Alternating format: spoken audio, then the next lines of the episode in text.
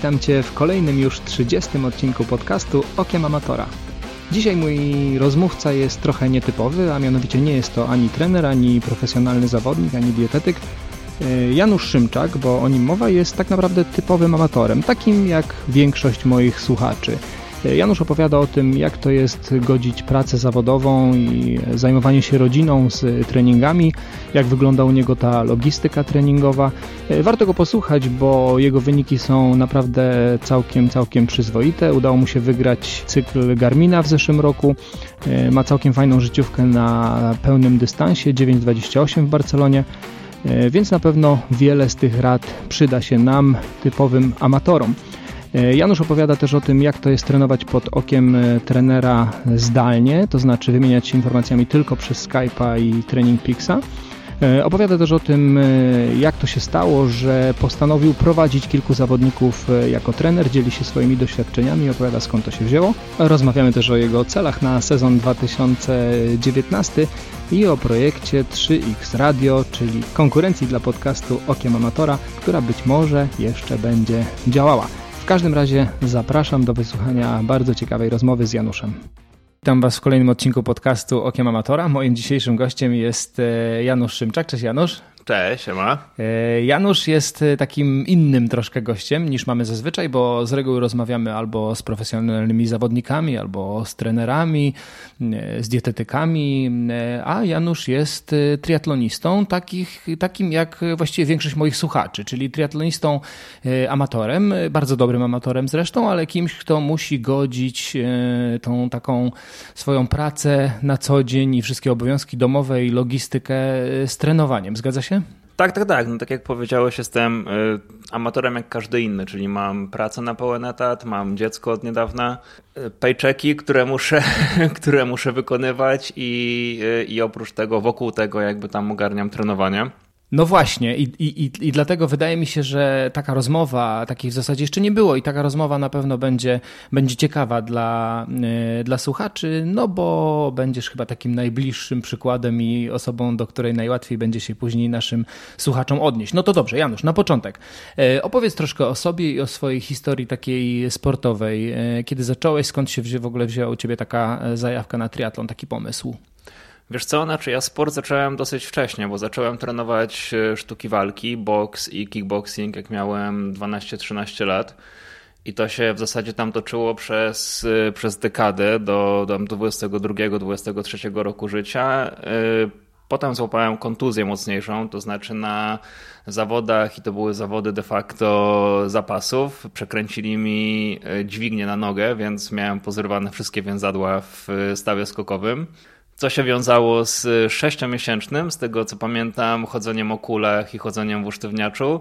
I potem jakby już wiedziałem, że nie chcę wracać do sztuk walki i sobie szukałem czegoś yy, jakiegoś takiego zastępczego sportu i usłyszałem, już nawet nie do końca pamiętam jak to było, ale usłyszałem o, o Ironmanie i to nawet nie o triatlonie, tylko o Ironmanie i zacząłem trenować do Ironmana tak naprawdę, jakby zacząłem trenować z myślą o tym, że wystartuję kiedyś na, na długim dystansie. Jeszcze nawet myślę, że nie wiedziałem, że są krótsze dystanse, tylko jakby już e, chciałem zacząć z wysokiego Triathlon to Ironman. tak, tak, tak, triatlon to Ironman. I tak, no i z tego co pamiętam, sam się nauczyłem pływać, akurat byłem wtedy w Wietnamie, Mieszkałem w Wietnamie po studiach przez, przez półtora roku, także się sam nauczyłem pływać. E, no i sobie tam biegałem, jeździłem na rowerze za pewnie jakieś 50 dolarów. Czyli to pewnie i tak był jeden z droższych w Wietnamie. To był, tak, to był jeden z droższych. Pamiętam, że co noc mi schodziło powietrze z kół i musiałem iść do takiego pana, a nie miałem pompki, musiałem iść do takiego pana Wietnamczyka, który tam siedział w bramie i pompował i brał za to te jakieś tam śmieszne pieniądze, 50 groszy. A poczekaj Janusz, bo to jest bardzo ciekawe. A powiedz mi, co ty w ogóle robiłeś w Wietnamie? E, moja żona jest e, Wietnamką, pół-Wietnamką w zasadzie. Także e, teraz się dziwisz, bo ją widziałeś przed chwilą. Nie wygląda jak pół-Wietnamka. W każdym razie tak. Jej tata jest Wietnam, tata gości jest Wietnamczykiem i pojechaliśmy tam po studiach, żeby ona, żeby złapała jeszcze lepszy kontakt z rodziną, żeby się jeszcze lepiej poduczyła języka, a ja z nią pojechałem, bo pomyślałem, że to jest świetny pomysł. No ale tam coś robiłeś zawodowo w Wietnamie? Tak, tak, tak. Byłem trenerem personalnym. Także pracowałem na, pracowałem na siłowni na początku, a potem byłem trenerem personalnym po prostu tak po, po hotelach, po jakichś takich rezydencjach dla ekspatów. Okej, okay. dobra, to teraz jeszcze powiedziałeś, że trenowałeś w Wietnamie. Wiesz, ja miałem parę razy przyjemność być e, w Azji i tam warunki takie do treningu, jeszcze pływanie to jeszcze, jeszcze, jakoś sobie to wyobrażam. Natomiast rower i bieganie, jakoś ciężko mi jest sobie to wyobrazić, jak to ma tam wyglądać. Wiesz co, znaczy my mieszkaliśmy w Hanoi, Także tam były całkiem niezłe warunki, y, jeżeli chodzi o bieganie i pływanie, bo był i stadion, i basen 50-metrowy. Wietnamczycy, tak jak większość Azjatów, z pływaniem mają niewiele wspólnego, więc ten basen był zawsze pusty.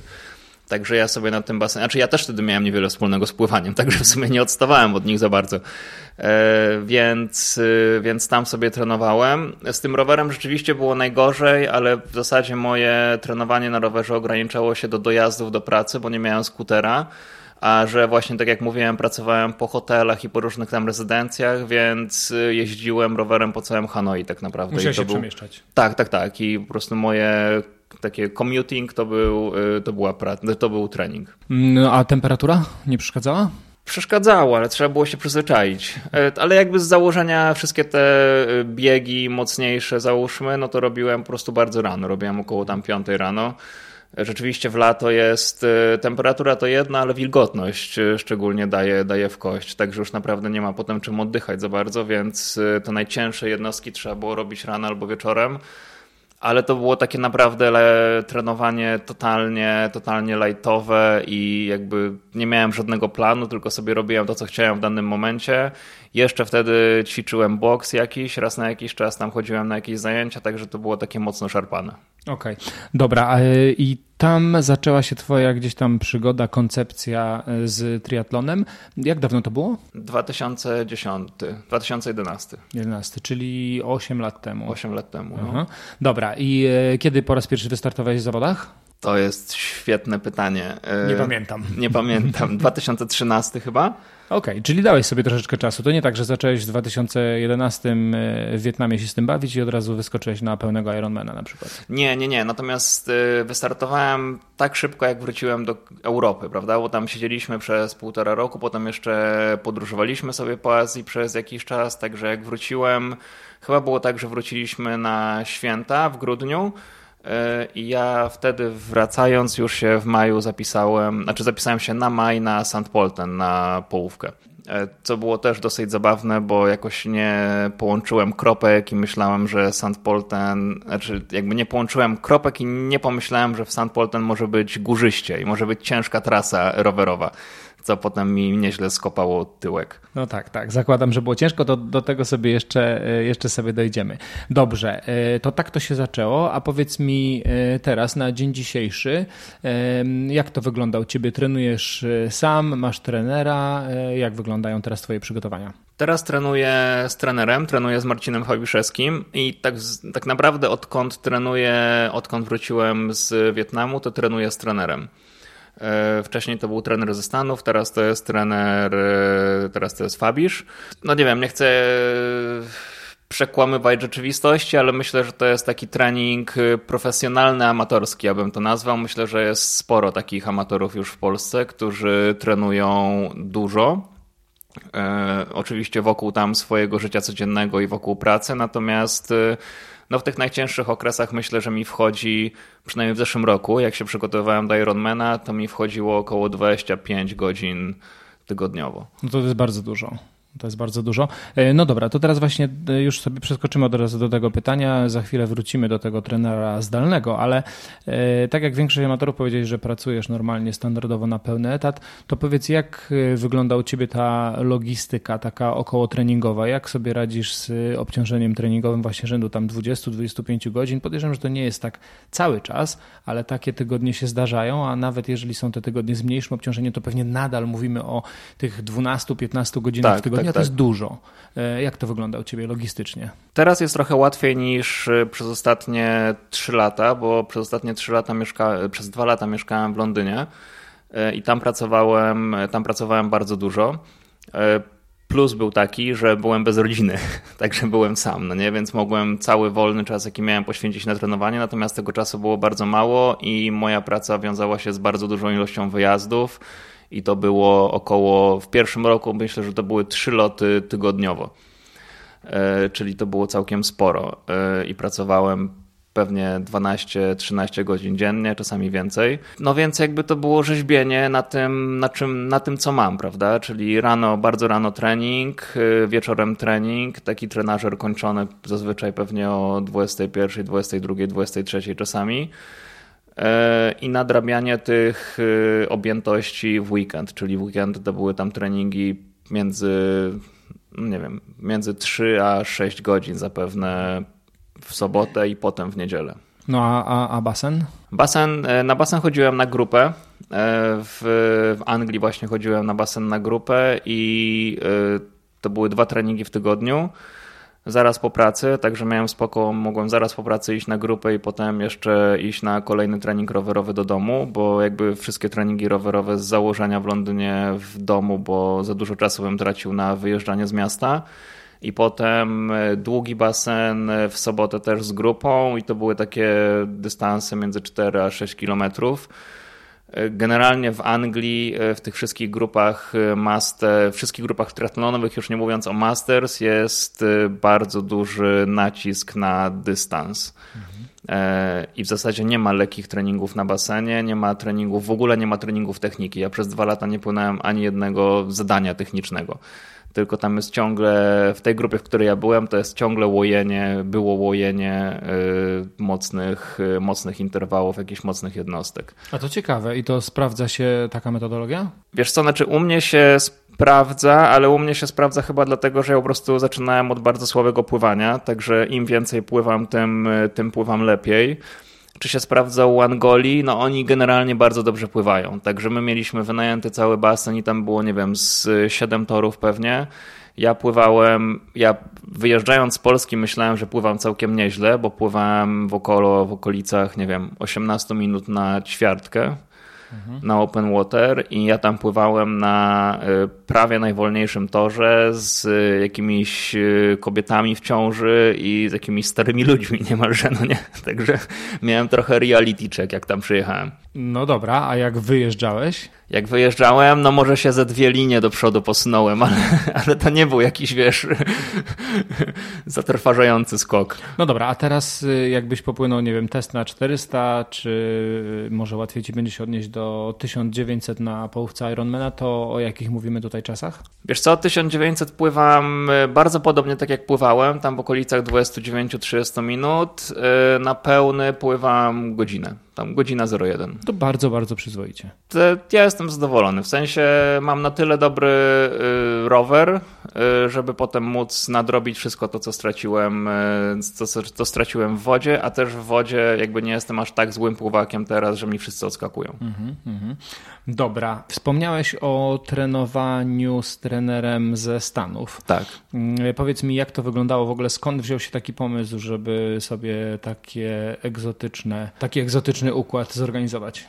Jak e, zaczynałem w ogóle robić research na temat e, triatlonu jeszcze będąc w Wietnamie, to pierwsza, e, pierwsze jakby źródło informacji, które znalazłem, to był podcast Endurance Planet, mhm. takiej laski, która to prowadzi, laski, która jest trenerem personalnym triatlonu z Kalifornii i ona właśnie prowadziła ten podcast z teamem Wagonerem, który mi się mega spodobał, w sensie zarówno sam podcast, jak i, jak i team mi się spodobali, stwierdziłem, że są mega, mega merytoryczni, on był też e, wybrany najlepszym amatorem w Stanach swojego czasu, był tam 13 Open na Kona chyba. E, w ogóle był jakimś takim e, no, takim, nie wiem, zawodnikiem, którego, który wszyscy myśleli, że on wygra to Kona, no nie, w którymś momencie. On tego nie zrobił, bo się totalnie jakby mentalnie przegrał grę, natomiast, natomiast już wiedziałem, że super byłoby z nim trenować, i, e, no i tak się stało. Czekałem na to rok chyba, bo miał bardzo długą listę oczekujących. No to jest koleś, który tam trenuje. Właśnie teraz jedna dziewczyna się dostała do Olympic Trialsów e, w zeszłym roku i trenuje, no i trenuje naprawdę ludzi z, z górnej półki, ale też trenuje po prostu, po prostu amatorów. Tylko ma bardzo ograniczoną ilość, ilość miejsc. No dobra, i potem e, jak to wyglądało? Bo w ogóle swoją drogą to bardzo ciekawe jest to, jaką e, dużą moc mają podcasty, bo skoro przez podcast dotarłeś do tak. E, dobrego trenera, to jest w ogóle fajne i takie, no bardzo ciekawe. Ale powiedz, jak wyglądała wtedy ta logistyka treningowa? Jak, jak, jak to się odbywało? Wszystkie treningi były rozpisywane przez Training Pixa i wtedy też poznałem Training Pixa. Jest to, e, no jakby sam jestem trenerem, też rozpisuję teraz e, swoim zawodnikom wszystkim już e, treningiem Training Peaksie i według mnie to jest najlepsza platforma jaka jest. I to był taki standard tak naprawdę. Treningi wrzucane raz na tydzień. Jeżeli coś tam się działo na bieżąco, to to, to zmienialiśmy, ale przez to, że on był na zachodnim wybrzeżu, to jakby ta możliwość komunikacji była, była mocno ograniczona. No na pewno nie było tak, jak na przykład ja mam ze swoimi zawodnikami, że jeżeli budzę się rano i jestem, nie wiem, chory albo się źle czuję, to jakby nie miałem możliwości zmienienia tego treningu. No jakby natomiast dla mnie to było jakieś totalne oświecenie, no nie? To była y, super edukacja i on był mega mentorem dla mnie, jest cały czas mega mentorem. No super, super przygoda i super doświadczenie. Bardzo dużo się nauczyłem trenując z teamem. A powiedz, y, mieliście jakiś kontakt taki poza mm, takimi po prostu czystymi danymi w aplikacji? To znaczy wymienialiście się informacjami albo mailowo, jak ci tam dany trening wszedł, czy po prostu było wpisywanie komentarzy ewentualnie do Training Pixa. E, to jest pierwsza rzecz, która mnie interesuje, może jakieś rozmowy przez Skype. A druga, e, no to jak wtedy się trenuje pływanie, no bo on e, nigdy cię nie widzi, więc jakby tam ten sam, sam taki trening tej techniki pływackiej odpada. Po prostu masz wykonać mhm. zadanie i tyle, tak? Tak, tak, tak. No to jeżeli chodzi o kontakt, to się dzwanialiśmy raz na dwa tygodnie na początku, potem raz na miesiąc, ale generalnie mm, jakby taktyka była taka, że jeżeli mam problem albo jeżeli mam potrzebę pogadania z nim, to się, to się dzwaniamy.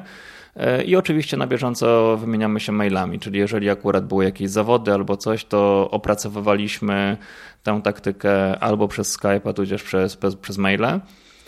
No jeżeli chodzi o pływanie, to jest bolączka jakby wszystkich tych e, treningów zdalnych, prawda, i trenerów zdalnych. Ja wtedy chodziłem do, jakby zawsze chodziłem na grupę pływacką. E, niezależnie z jakim trenerem trenowałem.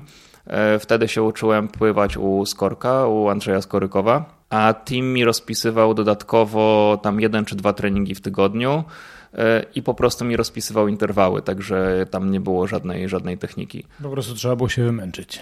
Po prostu trzeba było się wymęczyć i jakby team to była jeszcze taka stara szkoła, czyli set, który też znają wszyscy moi zawodnicy. 6 razy 500 y, był standardem. No? Okay. E, dobra, a powiedz mi teraz, y, fajnie byłoby się dowiedzieć, jak taki trening się u ciebie sprawdził, czyli z jakiego poziomu sportowego startowałeś i do jakiego poziomu y, team cię doprowadził? Wiesz co, no startowałem e, w St. Polten, zrobiłem 6 godzin e, na moim debiucie i już wtedy, już wtedy trenowałem z teamem, tylko że to były dosłownie tam dwa miesiące, także tak naprawdę nie, nie potrenowaliśmy za długo. I trenowaliśmy razem, e, wydaje mi się, że ze 4 lata do momentu, znaczy do poziomu 4,30, 4,35, jakoś tak. Czyli działa takie podejście zdalne, jeżeli się do tego przykłada, da się coś z tego zrobić, z tego co słyszę. Tak, tak, totalnie. Znaczy ja szczerze mówiąc, y, znaczy sam jestem trenerem, który trenuje zdalnie, także to będzie mało obiektywne, ale y, wydaje mi się, że jakby dla amatora, nawet bardzo dobrego amatora, nie ma zupełnie potrzeby, żebyś miał nad sobą trenera tak fizycznie, prawda? Żeby personalnie on przychodził i patrzył, e, nie wiem, jak biegasz na bieżni na przykład, albo żeby chodził z tobą na, e, e, na rozjeżdżania na rower. Tym bardziej, że często to są tak długie jednostki, że wiesz, jakby nie ma, nie ma możliwości, żeby trener był z tobą cały czas.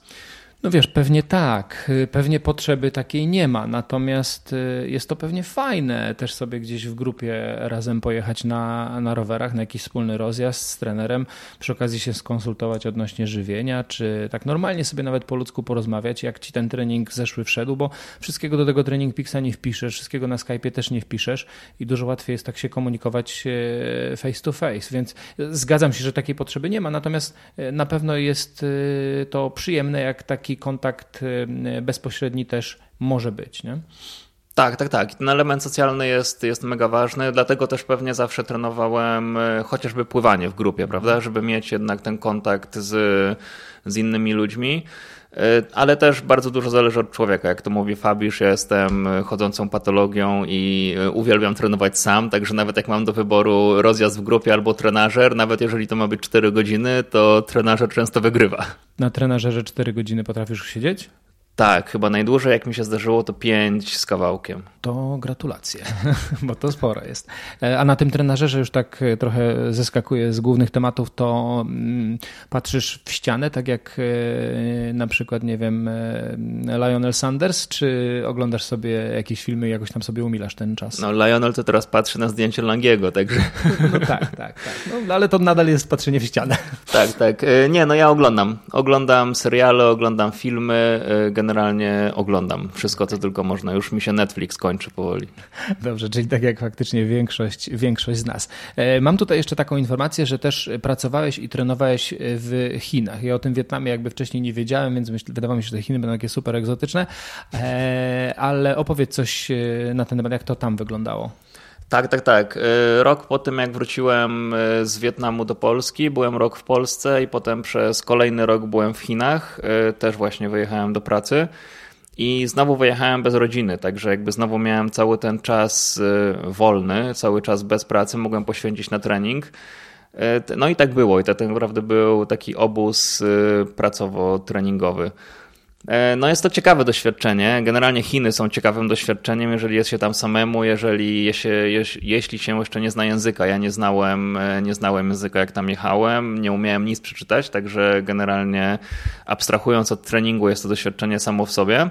E, ale też jadąc tam już wiedziałem, że triatlon to będzie jakby i jest bardzo duża część mojego życia, także wybrałem sobie mieszkanie, bo miałem taką możliwość, także wybrałem sobie mieszkanie, które było tuż przy uniwersytecie. Także miałem po prostu 50 metrów do basenu 50-metrowego, miałem 50 metrów w drugą stronę do bieżni 400-metrowej, e, zaraz obok była siłownia, także naprawdę warunki do treningu miałem dosyć e, komfortowe pod względem zaplecza. Natomiast y, trenowanie w Chinach pod względem takim zdrowotnym i tego, że rzeczywiście tam jest y, mocno brudno i jest cały czas y, szaro, jest, no jest słabe, mhm. jest kiepskie. A czym się zajmowałeś tam zawodowo w Chinach? E, zajmowałem się nadzorowaniem produkcji w fabrykach i przenoszeniem produkcji z fabryk do fabryk. Dobra, a tam jak wyglądała kwestia trenera? Też to było jakoś tam zdalnie organizowane? E, wtedy ćwiczyłem z teamem, mhm. także cały czas e, uskutecznialiśmy ten system e, przez Training Pixa i okazjonalnie Skype'a. Mhm. A jak wyglądał rower? Rower, no, shipowałem rower z Polski, czyli już wtedy miałem swój rower, była to szosa, jakaś taka ze średniej, niskiej półki, ale przewiozłem go tam i tam kupiłem na miejscu trenażer, bo też przebicie się przez miasto w ciągu tygodnia było jakby rzeczą nie, nie do zrobienia. E, myślę, wydaje mi się, że raz na dwa tygodnie wyjeżdżałem za miasto, tak żeby pojeździć po autostradzie akurat, która była w budowie, więc nie było tam żadnych samochodów i przebicie się przez miasto zajmowało mi półtorej godziny. No a nie było to niebezpieczne w ogóle samo przebijanie się przez miasto na rowerze? To jest tak, to jest jakby osobna historia, ale myślę, że tego się trzeba trochę przyzwyczaić i przywyknąć mieszkając w Azji, że y, jakby jeżdżenie na rowerze i generalnie chodzenie po mieście prze przebijanie się przez ulice pełne tam skuterów, jakiś ryksz i tuktuków to jest y, jakby przygoda sama w sobie. Osobna dyscyplina. Tak, tak, tak. Mhm. No tak, ale też wydaje mi się, że tam jednak e, tych rowerzystów jest całkiem sporo. Eee, może to nie są takie rowery, jakie my tutaj znamy, tylko pewnie troszeczkę inne. Eee, I jednak chyba ci kierowcy są też przyzwyczajeni do tego, że rowery są generalnie wszędzie, dookoła tego samochodu cały czas i e, no nie wiem, wydaje mi się, że no, tak naprawdę nie wiem, na ile to jest bezpieczne, na ile nie. No, e, mam nadzieję, że nie miałeś tam żadnych przygód na miejscu. Nie, to znaczy fantastyczną zasadą generalnie poruszania się po drodze w Azji jest to, że uważam, uważasz tylko na tego, kto jest przed tobą. E, to jest moim zdaniem e, przefantastyczną, e, właśnie przefantastyczną zasadą, bo jakby wszyscy uważają na ciebie, którzy są za tobą, ty uważasz przed tym na tę osobę, która jest przed tobą i jakoś się tak dzieje, że wszyscy po prostu jeżdżą na zapałkę i się mijają na zapałkę i tam się generalnie mało, mało wypadków zdarza. Mhm. Także, także to było ciekawe. E, no i też trzeba przyznać, że jak jest się białym, to też trochę inaczej na ciebie patrzą i trochę bardziej uważają. Czyli to pomaga. Szczególnie jak jest się białym na rowerze, to już w ogóle jest wtedy kosmos. Na rowerze szosowym jeszcze. Na rowerze szosowym, tak. Jeszcze jak się ma kask, to już jest w ogóle ewenement. Albo kask aerodynamiczny. Ale wtedy jeszcze nie miałem. Dobra, dobrze. E, zostawmy teraz e, egzotykę i przenosimy się do Polski. E, tutaj w Polsce trenujesz z Marcinem w Triwawa, zgadza się? Tak, tak. Trenujemy w Triwawa. Ja też jestem y, trenerem też w Triwawie. Mhm. To powiedz mi, jak to jest, że Triwawa tak bardzo nie lubi się z kuźnią triatlonu? To nie jest prawda. to jest jakieś strasznie kłopotliwe pytanie. nie, nie, nie, to nie jest prawda. Wszyscy się lubimy.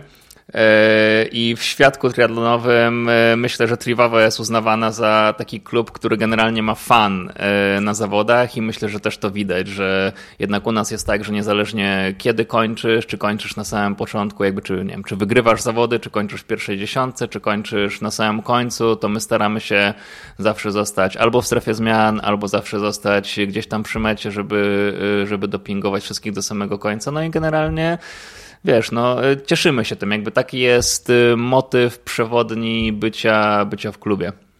Ale to jak mówię, że Trivawa to taki klub, e, w którym jest fan, to rozumiem, że nie stawiałeś tego obok e, kuźni, tylko mówiłeś ogólnie o Trivawie. Mówiłem ogólnie o Trivawie, tak, zapraszamy. Tych z kuźni też. Próbuję cię jakoś podpuścić, ale się nie dajesz.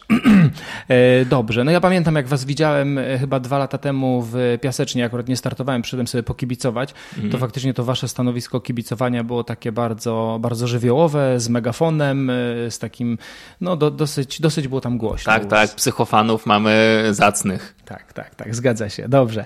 E, dobrze. E, zostawiamy Triwawę teraz na chwilę. Zrobiłeś pełny dystans e, trzykrotnie, z tego co udało mi się doliczyć i twój najlepszy wynik to było 9,28. Czy to zgadza się? Tak, a właśnie teraz pomyślałem, że zrobiłem go czterokrotnie nawet. Okay. Bo jeszcze zrobiłem, bo mój debiut to był w Poznaniu, wtedy kiedy był pełen challenge. dystans, challenge, ale na mega skróconym pływaniu. Mm -hmm. No dobra, ale to mówmy o takich e, pełnych, pełnowymiarowych.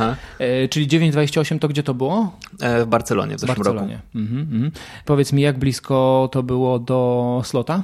Oj, to nie było w ogóle blisko do slota. Myślę, że byłem 15 może w kategorii, może byłem 18 w kategorii, a sloty zeszły z pierwszych trzech miejsc ale bardziej bym się patrzył po czasach, bo ja miałem 9,28, e, trzeci slot zszedł e, poniżej 9 i to sporo, bo 8,55 chyba. Okay. Także, e, także przepaść była, no jakby była przepaść, prawda? Ja tam liczyłem, jadąc do Barcelony, liczyłem na 9,10, 9,15 jakoś i myślę, że to było w zasięgu, gdyby mnie nie, nie zgiął brzuch na bieganiu ale nawet jakby w tym planie zupełnym optimum i tak bym nie miał szans na slota. Mhm. E, a powiedz mi, a Hawaje są gdzieś tam w twojej sferze zainteresowań, czy na tą chwilę niekoniecznie? Gdyby się wydarzyły, to pewnie super, ale nie jest to jakiś tam taki cel nadrzędny dla ciebie?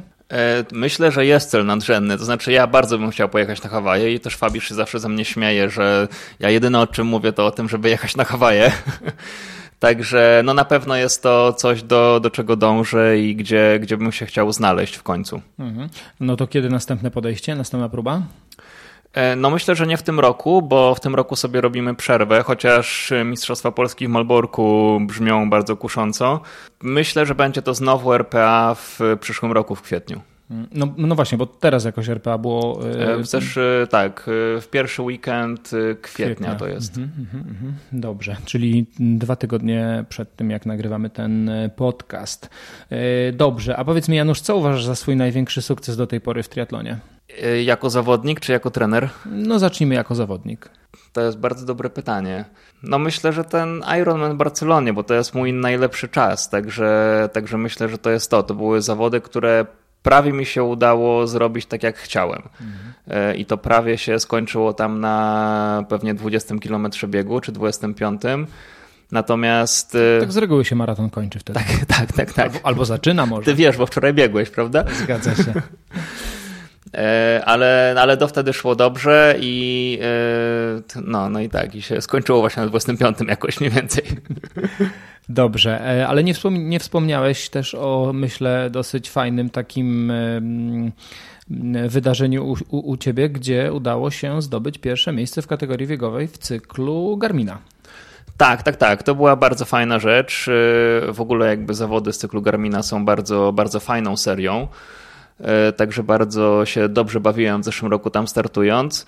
I tak naprawdę e, startowanie w krótszych dystansach dało mi taką zawodniczą, powiedzmy, pewność siebie. Mhm. Czyli jakby się przekonałem się, że jestem w stanie robić dobre, e, dobre czasy.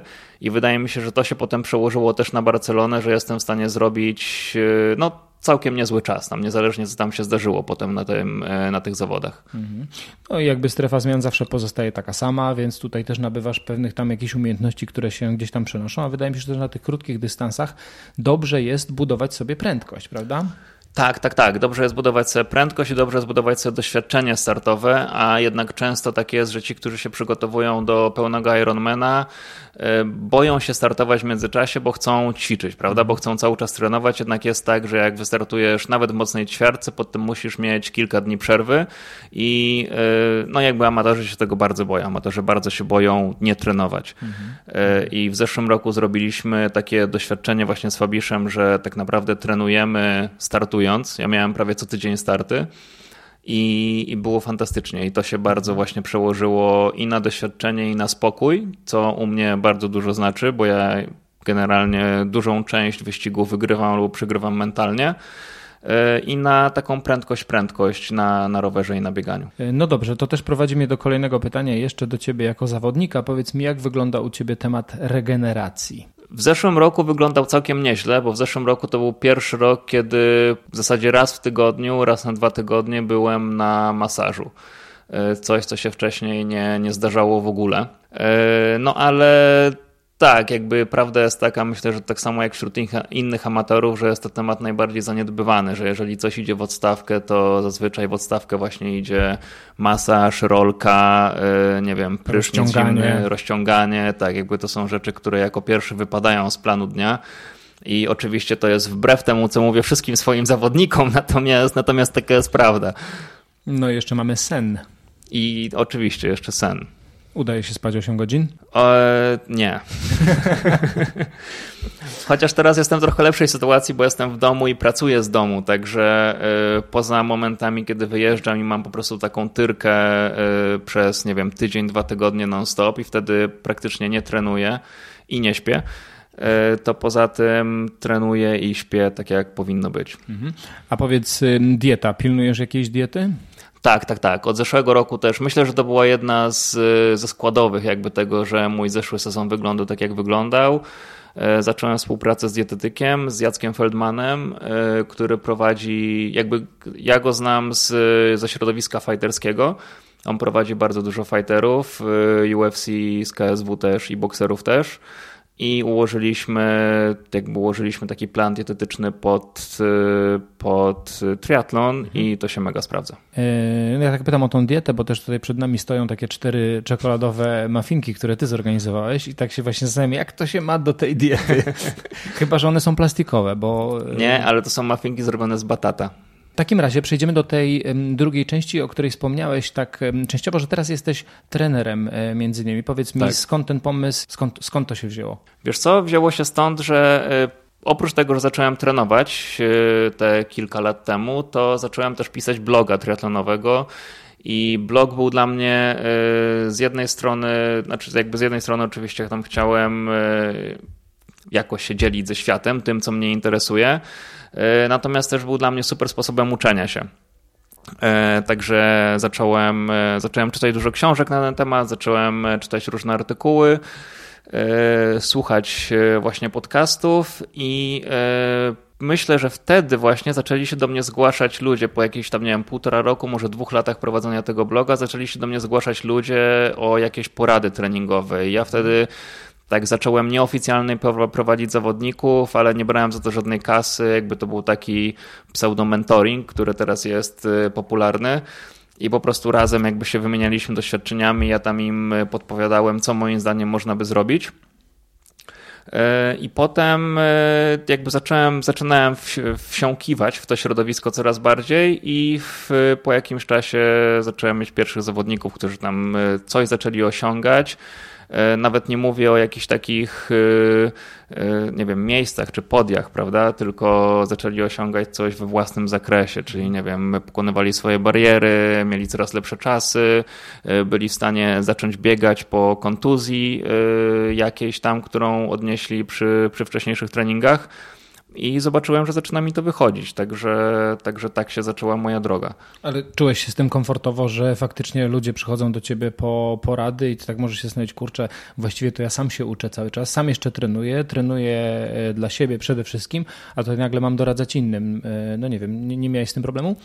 E, jest to mega niekomfortowe. Jest to mega niekomfortowe, przynajmniej było dla mnie, szczególnie na samym początku, kiedy tak naprawdę no wiesz, uczysz się na innym człowieku, prawda? Czyli jeżeli coś pójdzie źle, to jest duża szansa, że tej osobie y, może nie zrobisz krzywdę, ale wiesz, ktoś się przygotowuje na 10 kilometrów i chce złamać życiówkę, którą sobie jakoś tam wymarzył i ty mu źle rozpiszesz trening i on tego nie zrobi. I wtedy, y, no oczywiście tam niektórzy mogą do tego podejść tak, że nic się nie stało i następnym razem będzie lepiej. Y, ja do tego podchodziłem zawsze tak bardzo personalnie i bardzo się tego bałem na samym początku. E, natomiast y, wiesz, im więcej masz doświadczenia, im większą pewność siebie budujesz, a pewność siebie budujesz właśnie przez, przez pracę z ludźmi, to się, to się tego uczysz. Uczysz się i człowieka, i podejścia, i myślę, że teraz się nauczyłem dużo lepiej, jak rozmawiać z różnymi ludźmi, jak też E, nie akceptować wszystkiego, co oni by chcieli zrobić, bo na tym też polega głównie praca trenera, żeby być sobie w stanie e, zaprogramować jakiś tam schemat treningu, czy rozłożyć dany cel na konkretne, na konkretne stepy, po których idziesz i dochodzisz do tego zamierzonego celu. I myślę, że to mnie dużo nauczyło i że jakby to mi dało ten warsztat, który mam teraz. A jak długo prowadzisz zawodników? W Triwawie prowadzę zawodników ze 3 lata, wydaje mi się wcześniej prowadziłem jeszcze, tak oficjalnie prowadziłem rok. Mhm. No i największy sukces Twoich podopiecznych. Ojejku, no tych sukcesów jest, wiesz, te sukcesy to są każde zawody, które są pobitymi życiówkami, no nie? To są każde, jakby każda osoba, która mi mówi, że e, ale było super dzisiaj na bieganiu, bo pierwszy raz od e, iluś tam byłem w stanie pobiec takim i takim tempem. E, w zeszłym roku miałem kilku zawodników, którzy do mnie przyszli z y, kontuzjami i jakby mówili, że nie są w stanie biegać od kilku lat albo od jakiegoś tam czasu, bo, bo mają kontuzję i jakby nie wiedzą za bardzo, co z tym zrobić. I wyprowadzenie takiej osoby do momentu, kiedy ona może skończyć zawody albo wiesz, skończyć już bieg jakiś tam treningowy, który trwa 30 minut, godzinę, to jest, y, to już jest mega sukces, prawda? Mhm. No a poza tym jakby poza tymi sukcesami takimi personalnymi, no to idą sukcesy jakieś tam, e, jeżeli chodzi o miejsca, prawda? Więc też mam, e, no mam jednego zawodnika, który jest mega koniem e, biegowym i, i triatlonowym, ale tak, jakby nie, nie rozdzielam tego, prawda? Myślę, że największym osiągnięciem trenera to jest zarażenie ludzi zajawką do tego, żeby E, żeby, żeby lubili się ruszać i żeby chcieli robić to dłużej niż tylko do pierwotnie wykreślonego, wyznaczonego celu. Mhm. No to takie myślę zdrowe podejście. A powiedz, masz jakichś takich zawodników, którzy e, osiągają wyniki lepsze od ciebie? Tak, mam. I to też e, właśnie fajnie pokazuje, to też pokazuje Triwawę fajnie, bo ostatnio z Fabiszem gadaliśmy o tym, że e, jeszcze jeden, e, co rok jeździmy do Kalpę na obóz kolarski. Mnie w tym roku nie było, ale właśnie gadaliśmy z Fabiszem po Kalpę, że jeszcze jeden obóz w Kalpę i po prostu będziemy trzymać się z tyłu grupy, bo nas zaczynają chłopaki objeżdżać i tam się trzymamy zębami już. E, także tak, tak, mam zawodników, którzy lepiej ode mnie jeżdżą na rowerze, mam zawodników, którzy lepiej ode mnie pływają, mam zawodnika, który biega tak szybko, jak ja w życiu nie będę biegał. Także, także tak, oczywiście. Mhm. Dobra, a powiedz jeszcze, e, jak wyglądają Twoje życiówki w tej chwili, bo na pełnym dystansie to już wiemy, to jest 9,28 i zakładam, że to będzie do złamania wkrótce. Tak. E, a na połówce i na ćwiartce? Na połówce to jest 4,22 y, z zeszłego roku z Malborka i chyba w Malborku zrobiłem taki sam czas jak Bydgoszczy, y, a na ćwiartce 2 12, 2,14, jakoś tak. No to, to, to jak na pełnoetatowego y, amatora, no to to jest y, bardzo, bardzo przyzwoicie. Dziękuję. Dobrze, y, dobrze. Janusz, jeszcze na koniec powiedz mi o jednej rzeczy. Taki projekt chyba prowadzicie albo prowadziliście z Fabiszem pod tytułem 3X Radio.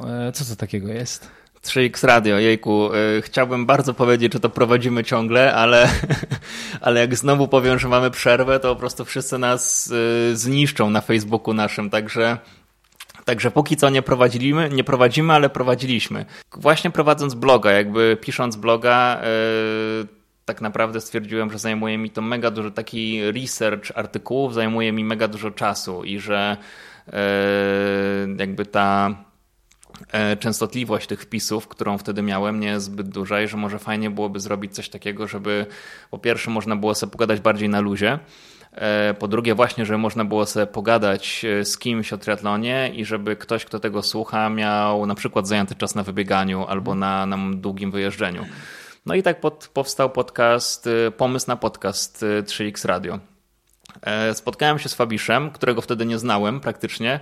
E, Fabisza poznałem tak, że mi robił kiedyś e, bike fitting jeszcze w Guru Sporcie w Warszawie.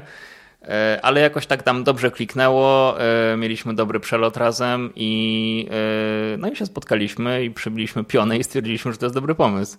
Okej. Okay. No i jak długo ten projekt funkcjonował, zanim znalazł się tu, gdzie jest teraz?